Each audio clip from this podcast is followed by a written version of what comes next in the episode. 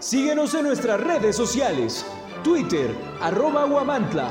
Facebook, la más peligrosa 1370 AM. Instagram, guamantla.tv.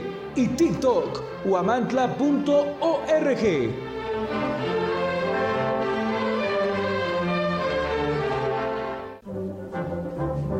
Objetivo PM se transmite a través del 1370 AM, la más peligrosa. Desde el Centro de Información en Juárez Norte número 215, en Huamantla, Tlaxcala. Contaminación de 8.000 empresas provoca altas tasas de incidencia y mortalidad por enfermedad renal crónica y leucemias en Tlaxcala y Puebla dice el CONACIT. Vamos con más información que le compartiremos esta mañana. En total opacidad, definen diputados convocatoria para elegir antes del 15 de diciembre a nuevo comisionado del Instituto de Acceso a la Información Pública. Presenta el secretario de Gobierno al nuevo encargado de la Secretaría del Medio Ambiente de Tlaxcala. Pablo Vadillo, el alcalde de Apizaco, uno de los peores en el estado. En 2022, el edil apizaquense causó un probable daño al erario por 5.6 millones de pesos y ocultó información comprobatoria por 823 mil pesos. Urge el Instituto Nacional Electoral en Tlaxcala actualizar más de 37 mil credenciales que caducan en 2023. Repunta la creación de empleos en la entidad. Durante octubre se crearon 751 plazas formales más para sumar en el año 115.647.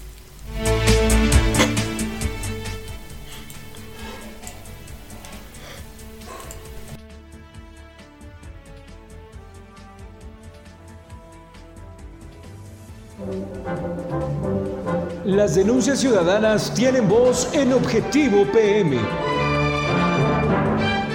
Envía tus mensajes de voz al WhatsApp 247-132-5496. Síguenos en nuestras redes sociales, Twitter, arroba Guamantla, Facebook, la más peligrosa 1370 AM, Instagram, guamantla.tv y TikTok, huamantla.org.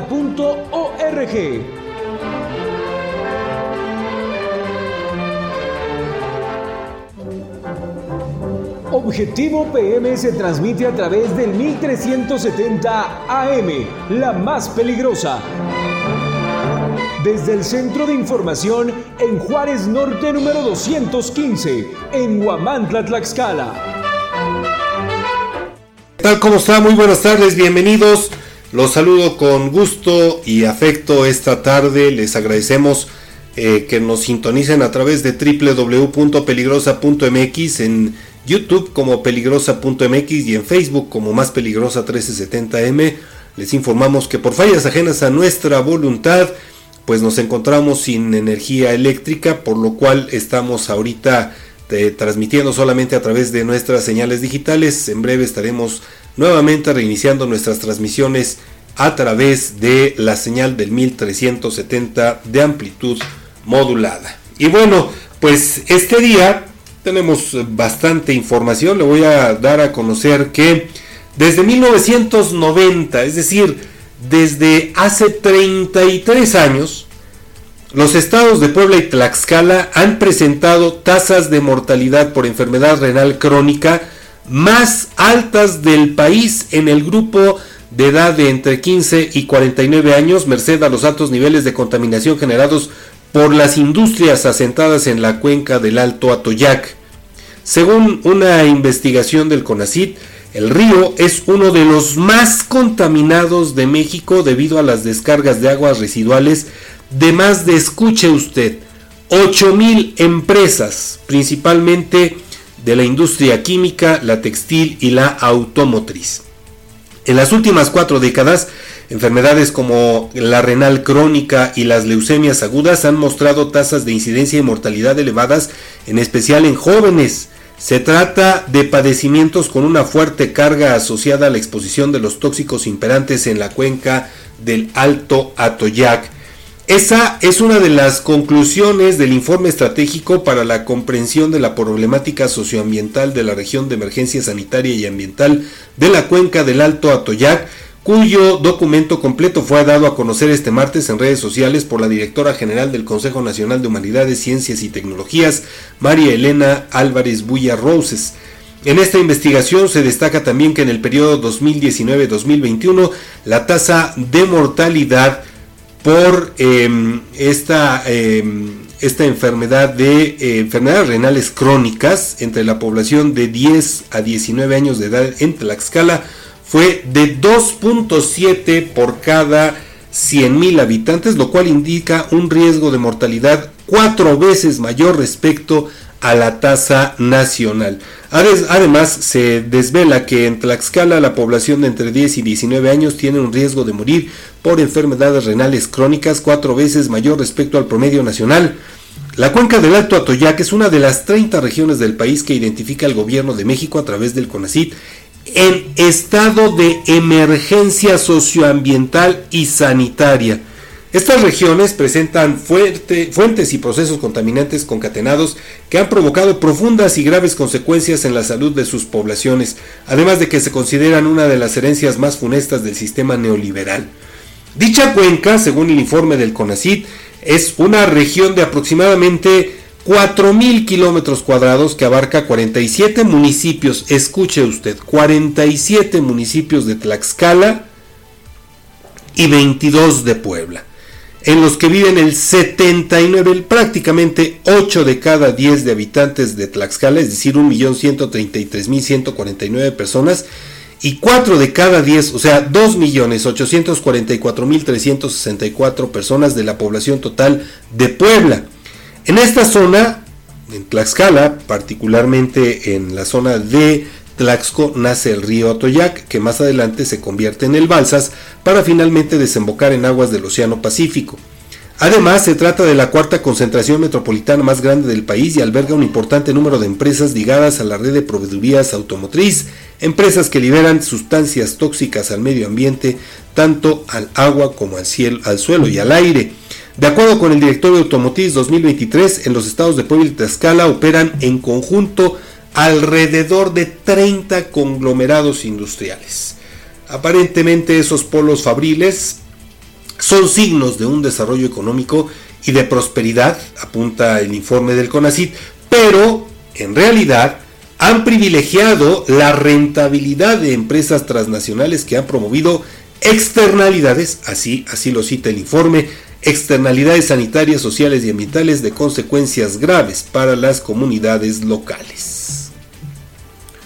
En más información, en una clara contradicción a la ley de transparencia y sin motivo alguno, integrantes de las Comisiones Unidas de Puntos Constitucionales, Gobernación y Justicia y Asuntos Políticos y la de Información Pública y Protección de Datos Personales del Congreso local sesionaron a puerta cerrada y en total opacidad aprobaron el dictamen por el que se propone la convocatoria que regirá el procedimiento de designación de quien ocupe a partir de enero próximo el cargo de comisionado del Instituto de Acceso a la Información Pública y Protección de Datos Personales del Estado de Tlaxcala. La diputada priista Blanca Águila Lima culpó a su homóloga, que además es presidenta de la Comisión de Puntos Constitucionales, Reina Flor Báez Lozano, de imponer su voluntad, con la complacencia de otros legisladores obviamente correligionarios, para evitar que la sesión referida fuera pública y se transmitiera a través en directo a través de los canales oficiales de comunicación del Poder Legislativo. Advirtió que los principios rectores de máxima publicidad y de transparencia, de certeza y de parlamento abierto no se votan, pero aún así la legisladora morenista sometió su propuesta a consideración de los integrantes de las comisiones referidas y se impusieron por mayoría pese a que se trata de un acto relacionado con la transparencia. El diputado perredista Juan Manuel Cambrón Soria también se opuso a que la sesión realizada en el Salón Rojo del Congreso local se lleve a cabo a puerta cerrada y en secrecía, según dijo el legislador perredista, toda vez que estaríamos revisando el procedimiento para el nombramiento de la nueva o el nuevo comisionado del Instituto de Acceso a la Información Pública y Protección de Datos Personales de Tlaxcala. En ese contexto, fue aprobado el dictamen con proyecto de acuerdo para el que se expide la convocatoria en la que se establecerán las bases procedimentales para que finalmente el Pleno del Congreso local efectúe la designación de quien suplirá al comisionado Didier Fabián López Sánchez. A través de un comunicado, se dio a conocer que los integrantes de las Comisiones Unidas señalaron que además de los requisitos establecidos en la legislación local para estar en actitud de ocupar ese cargo, las personas aspirantes deberán acreditar documentalmente su experiencia y capacidad para desempeñar esa responsabilidad. Acordaron que la evaluación estará a cargo de un sínodo integrado por Liliana Cárdenas Morales, Kira Aciófalo Lagos y Francisco Miscoatl Antonio, especialistas en transparencia y derecho a la información, así como en protección de datos personales. Así están las cosas. Pues ya vimos que al Congreso local se le da todo, menos la transparencia y estar del lado del pueblo de Tlaxcala. Claro, con sus salvedades. Y mire, el día de ayer en un acto que refrenda y fortalece la relación institucional entre las administraciones estatales y federal, el titular de la Secretaría de Gobierno, Luis Antonio Ramírez Hernández, presentó a Pedro Aquino Alvarado como el nuevo encargado de despacho de la Secretaría del Medio Ambiente Tlaxcala.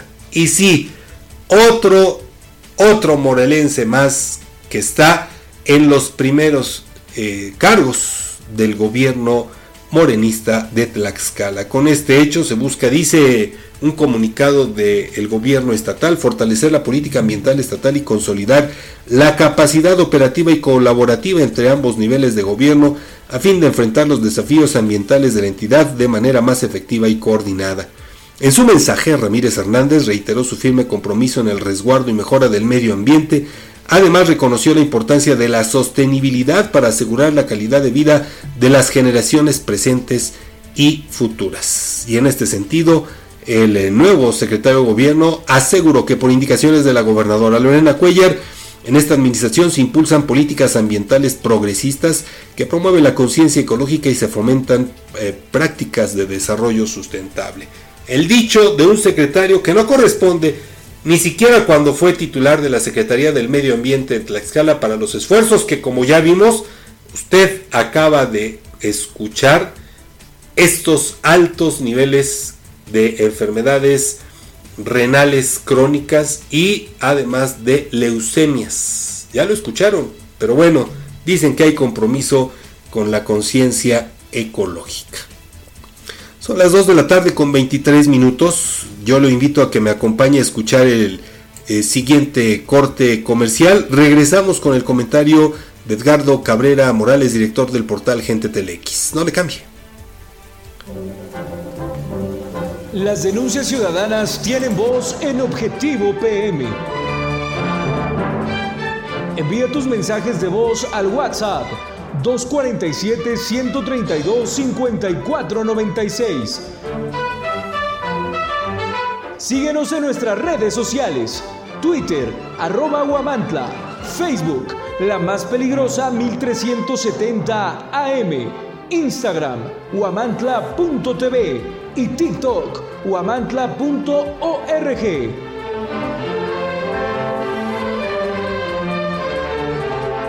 Descubre el Instituto Amado Nervo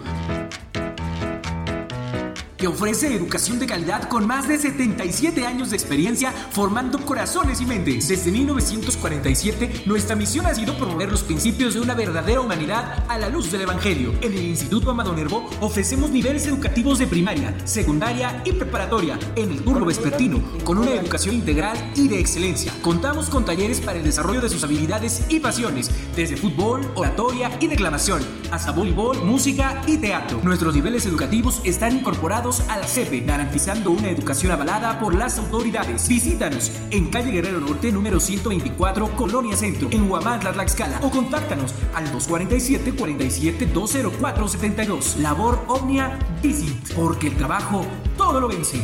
Instituto Amado Nervo. Amantes del dulce, les traemos una tentación que no podrán resistir. Bienvenidos a Pastelería El Convento tu destino para los pasteles más deliciosos en Guamantla. En Pastelería El Convento hacemos tus momentos especiales aún más memorables. Ofrecemos una amplia gama de pasteles para todas las ocasiones, tamaños y sabores para satisfacer todos los gustos. Y si tienes un evento familiar en puerta, prueba nuestros pasteles de tres leches, tres quesos, mil hojas, fruta fresca, tarzamora, rosca de reyes, hojaldras, gelatinas, flan y el delicioso chocoplan. Estamos ubicados en dos direcciones en Huamantla, en Morelos Oriente 106 y en Juárez Norte 215. También puedes encontrarnos en Gajales 3 Oriente número 7.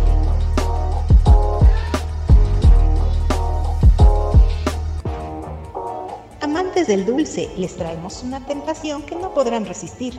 Bienvenidos a Pastelería El Convento, tu destino para los pasteles más deliciosos en Huamantla. En Pastelería El Convento hacemos tus momentos especiales aún más memorables. Ofrecemos una amplia gama de pasteles para todas las ocasiones, tamaños y... Las denuncias ciudadanas tienen voz en Objetivo PM. Envía tus mensajes de voz al WhatsApp 247-132-5496. Síguenos en nuestras redes sociales, Twitter, arroba Guamantla, Facebook, la más peligrosa 1370 AM, Instagram, guamantla.tv y TikTok, guamantla.org. Quiere ser diputada federal. Sí, así como lo escuchan. Doña Madaí se registró en la convocatoria morenista y seguramente se supone popular entre el pueblo, sobre todo entre los atletas, particularmente con el creciente número de quienes practican y forman parte del seleccionado estatal de voleibol de playa. Bueno, eso es ironía. A dos años de la triste historia, es evidente que otro de los sectores descuidados y maltratados son los deportistas. No hay resultados. Por el contrario, existen múltiples quejas por la falta de apoyos a equipos y jóvenes que han destacado por su cuenta en competencias nacionales e internacionales. Así como ella se quejó cuando era atleta, ahora del otro lado hace las cosas peor. Por citar algunos, ahí está Ernesto Azaín Dávalos, quien practica triatlón y que evidenció a quien ahora sueña con ser diputado.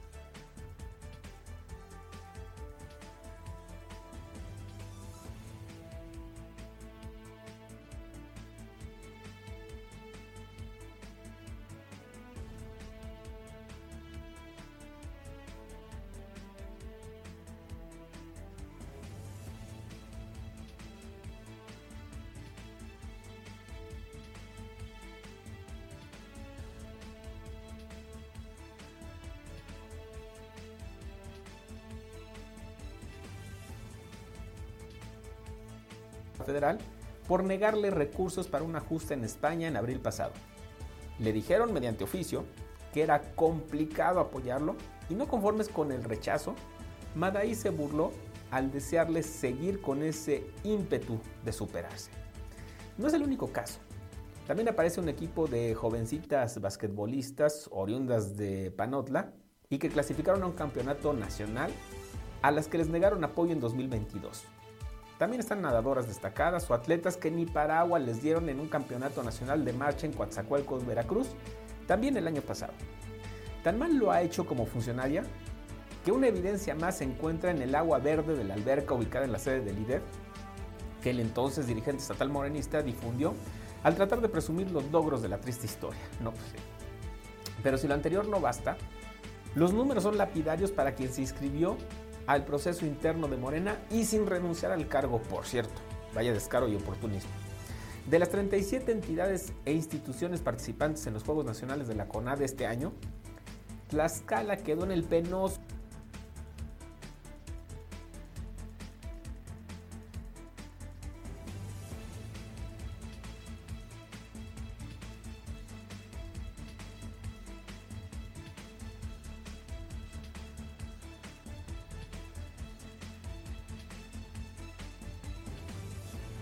Está el comentario de Edgardo Cabrera, vamos con más información. Fíjese que le vamos a platicar esta información. El edil panista de Apizaco, Pablo Vadillo Sánchez, se encuentra en el sótano, así, en el sótano de las autoridades municipales peor calificadas del país, De acuerdo con el ranking Mitowski sobre aprobación ciudadana de 150 alcaldes y alcaldesas de México, medición realizada para el periódico Economista en octubre. De acuerdo con dicho ejercicio, el edil que sueña con la reelección e incluso con ser diputado, en el décimo mes del año fue reprobado por nada más y nada menos que 65.4% de los apisaquenses. Casi 7 de cada 10 ciudadanos de ese municipio reprueban el actuar del edil panista. De las personas encuestadas por Mitowski, solo 32%, es decir, 3 de cada 10 de los pobladores de ese municipio, avalaron la gestión de Pablo Vadillo.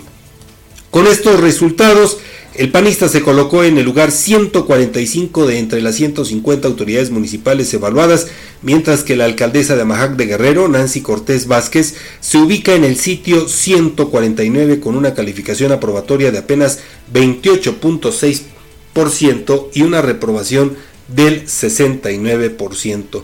Según documentos oficiales, en el proceso de revisión a través de las auditorías de cumplimiento financiero y de obra pública a la cuenta pública de 2022, el ayuntamiento de Apizaco se encontró hallazgos que constituyen alguna irregularidad, desviación o posible afectación al erario o patrimonio por la cantidad, la minúscula cantidad, cualquier cosa, una bicoca de 5 millones 647 mil 335.61 pesos. Tan solo por concepto de pago de bienes y o servicios sin acreditar su recepción y o aplicación durante el año pasado, la administración que encabeza Pablo Vadillo autorizó la liberación de 2.063.242 pesos, mientras que por gastos improcedentes destinó 993.409.56 pesos.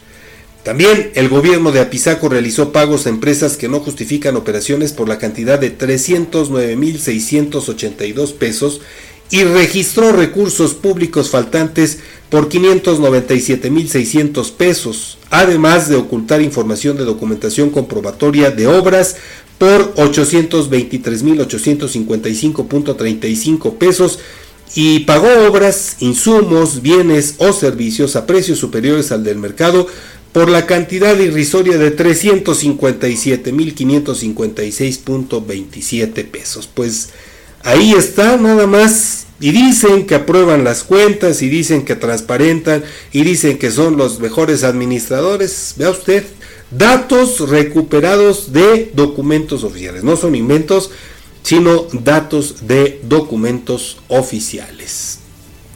Por otro lado, y de no ser canjeadas por sus titulares a más tardar el 31 de diciembre próximo, un total de 37.908 credenciales para votar cuya vigencia es el año 2023 caducarán y sus titulares serían dados de baja del padrón electoral, advirtió el Instituto Nacional Electoral en Tlaxcala. Conforme al reporte de credenciales para renovar terminación 2023 del Registro Federal de Electores de la Junta Local Ejecutiva del INE en Tlaxcala, al corte al 31 de octubre pasado, el distrito 01, cuya sede se encuentra en Apizaco, acumulaba 12.114 micas electorales a punto de caducar. Asimismo, el distrito 02, con cabecera en Tlaxcala, tenía otros 11.274 plásticos sin renovar.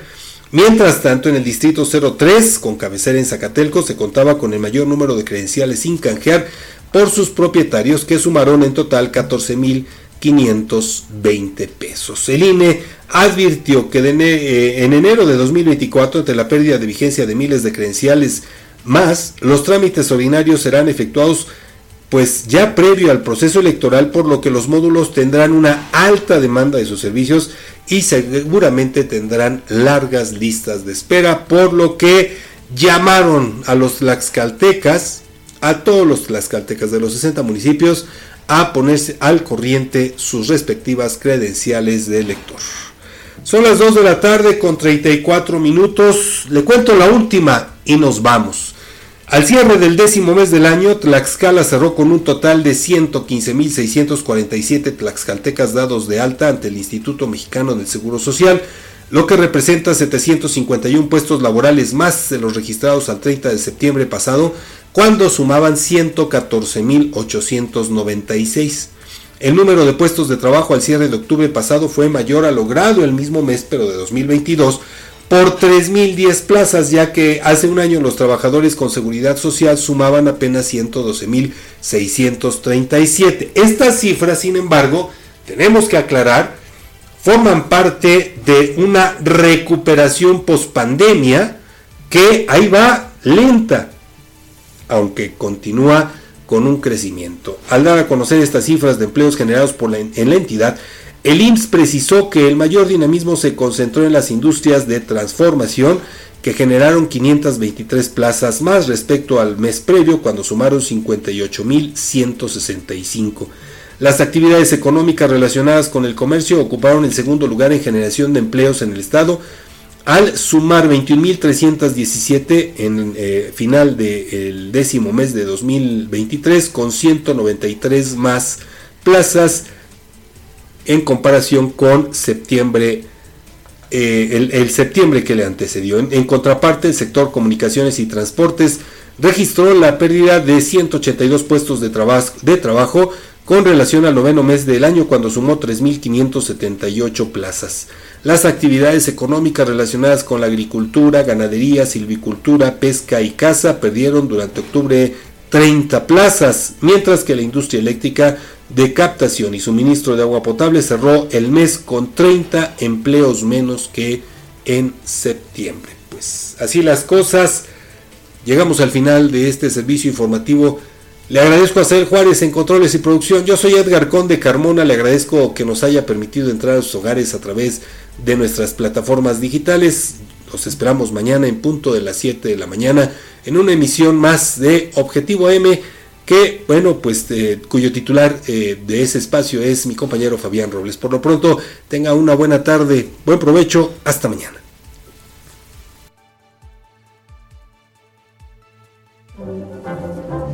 Objetivo PM se transmite a través del 1370 AM, la más peligrosa. Desde el Centro de Información en Juárez Norte número 215, en Huamantla, Tlaxcala.